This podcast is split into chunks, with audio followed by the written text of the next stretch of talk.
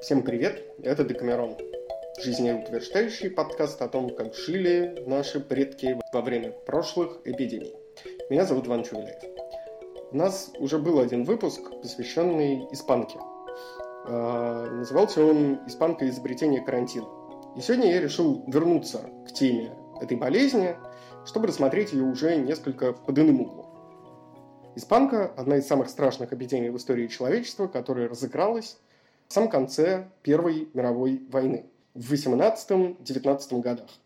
По самым приблизительным подсчетам, от этой эпидемии скончалось не менее 17 миллионов человек. Этот грипп назвали испанкой совершенно не потому, что Испания была местом его происхождения, и не потому, что больше всего жертв этой болезни было в Испании. Этот грипп так назвали, потому что Испания была единственной страной на тот момент, крупнейшей европейской страной, которая не принимала участие в Первой мировой войне. Там не было военной цензуры. Поэтому в газетах могла публиковаться любая информация, в том числе такая, которая казалась правительству неудобной. Никто до сих пор так и не знает, сколько же человек на самом деле не только умерла от испанки, но и переболела ей. Существует несколько версий, наиболее убедительные, наиболее распространенные из этих версий утверждает, что первые случаи болезни, э, скорее всего, произошли еще э, двумя годами ранее, в 1915-1916 году, во время самых тяжелых и самых кровопролитных боев с самым большим количеством раненых и убитых. И, скорее всего, испанка родилась где-то в этих военных лагерях. То есть это были такие места, через которые проходило огромное количество самых разных больных, легко раненых, тяжело раненых, подхвативших какую-нибудь простуду и так далее, и так далее, и так далее. Плюс там при этих лагерях, в том числе при госпиталях, были, например, фермы, Существовали натурально свинарники, в которых выращивали свинок для того, чтобы солдат кормить. Были курятники, приходили местные жители, приносили какую-то еду. И это, в общем, не очень урегулированная система существования военных лагерей во время Первой мировой войны еще умножалась на огромное число солдат, на огромное число раненых, на огромное число погибших, в конце концов, на полях войны. И в итоге и лагеря, и госпиталя, времен Первой мировой войны оказались таким просто самой благородной почвой, самой благородной зоной для инфекции. Инфекция там просто не могла не появиться в месте, в котором одновременно человек, истекающий кровью, простуженный, тут же рядом свинка хрюкает, какает, тут же рядом курочка кудахчет. И еще через это все месиво проходит какое-то количество людей, которые двигаются с севера на запад, с запада на восток э, и так далее. И вот эта, собственно, благотворная среда для вирусов рано или поздно, видимо, должна была дать тот результат, который она дала. Рано или поздно испанка должна была появиться. Одно из достижений э, европейской цивилизации к началу Первой мировой войны – это свобода слова. Существует огромное количество газет, газеты публикуют любую информацию, любую точку зрения, и читатель сам волен выбирать, каким источником информации он будет пользоваться.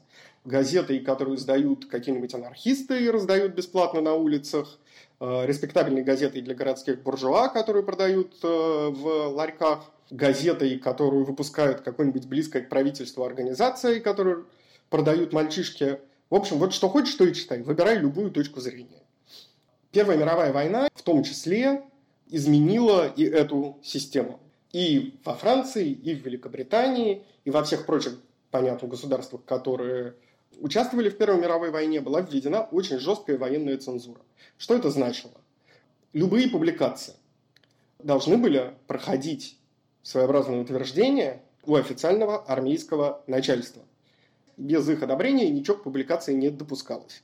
Понятно, что большинство оппозиционных газет были просто закрыты. Те газеты, которые сохранились в этой системе, материалы, как я уже сказал, публиковались только с высочайшего соизволения армейского начальства. По соображениям вполне понятным, не дай бог, газету купит шпион, а в газете написано, сколько у нас пушек, и тогда никакие наши военные операции не смогут быть успешными. Но именно военная цензура стала в итоге решающим фактором в молниеносности и, в общем, катастрофичности испанки. Потому что из-за военной цензуры никакие сообщения о случаях странного заболевания в этих самых военных лагерях не появлялись. Никакие сообщения не публиковались, никакие, ни в каких статьях это не упоминалось. Как следствие, э, не было никакого общественного контроля. Как следствие, не обращали внимания на случаи испанки, если они были ни медики, ни военное начальство. Ну, просто никто не узнавал. Никто об этом не писал, потому что где это было публиковать. Никто об этом не узнавал, потому что откуда это можно было узнать. Некоторые врачи оставляли действительно свидетельства, э, что в 15, 16, 17 годах были вспышки странных болезней в самых разных лагерях, самых разных войск. Что это была за болезнь, никто не писал, никто толком описать не мог. Никакого анализа э, ни заболевших, ни клинической картины этой болезни. Все хоронились так, как положено хоронить на войне. То есть вырывали просто общую братскую могилу, туда трупы скидывали. И совершенно неважно, умер человек в, э, в бою или в госпитале.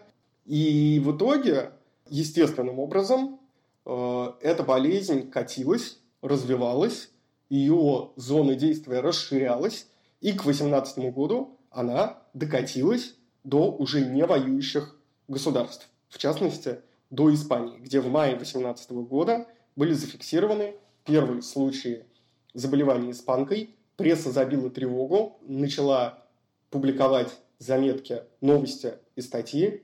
И только после этих публикаций в испанской прессе начальство военное и военные медики были уже просто вынуждены обратить внимание на эти заболевания, перестать относиться к ним как к чему-то самому собой разумеющемуся, ну, солдат он и есть солдат. Это профессия такая, умирать, какая разница от чего? От болезней, от, от ран. И только из-за Испании, и только из-за испанской прессы о болезни вообще где-то узнали. Медики начали проводить анализы, исследовать происходившее, и в итоге за три тяжелейшие волны испанки, которые длились с весны 18 года до весны-лета следующего 2019 года погибло минимум 17 миллионов. На деле медики и историки медицины сегодня сходятся на том, что, скорее всего, цифра колебалась где-то в районе 50 миллионов человек. И если бы не пресса, пожалуй, никто бы не мог сказать, каковы были бы результаты и сколько человек бы погибло, и когда бы врачи наконец обратили внимание на это заболевание и на эту эпидемию потому что до конца войны, очевидно, военная цензура не собиралась давать слабину. И до конца войны, таким образом, если бы не испанцы, э, у эпидемии не узнал бы вообще никто. А потом бы еще прошло несколько месяцев, прежде чем э, данные об эпидемии были бы опубликованы, и первые сообщения о смертях появились бы. С другой стороны, из-за этой военной цензуры до сих пор медики и историки медицины не имеет ответов на целый ряд вопросов. Никто не знает, откуда этот испанский грипп пришел, никто не знает толком его происхождения, и данные об этой эпидемии по-настоящему очень небольшие. И единственное, в чем все исследователи действительно сходятся, это в том, что испанский грипп очень похож на все те остальные странные гриппы, которые появлялись на протяжении 20 века и даже относительно недавнее для нас время э, в мире – гонконгский грипп, э, птичий грипп и так далее, и так далее, и так далее. Вот все эти гриппы, наверное, можно было бы тоже предотвратить, и это тоже, в общем, на сегодняшний день является общим местом, если бы не военная цензура. На сегодняшний день для всех, казалось бы, должно быть уже очевидным, что никакой шпион, никакой самый отважный Штирлиц, никакой самый коварный враг не нанесет ни одному обществу такого урона, какой нанесла испанка человечеству. Выводы делайте сами. Мы есть на всех основных платформах, на Гугле, на Apple, на Яндексе. Ставьте лайки, подписывайтесь, пишите комментарии, где это возможно. Если вы хотите слушать эти карантинные духоподъемные истории дальше, поддерживайте нас копейкой. В описании ролика есть э, ссылка на то, как это можно сделать. Мойте руки, носите маски, гуляйте, только осторожно, время от времени дышите воздухом и ждите. Скоро все это закончится и заживем, конечно, не по-старому, но заживем. Всех люблю, всех понимаю. Иван Чевеляев. Пока. Услышимся.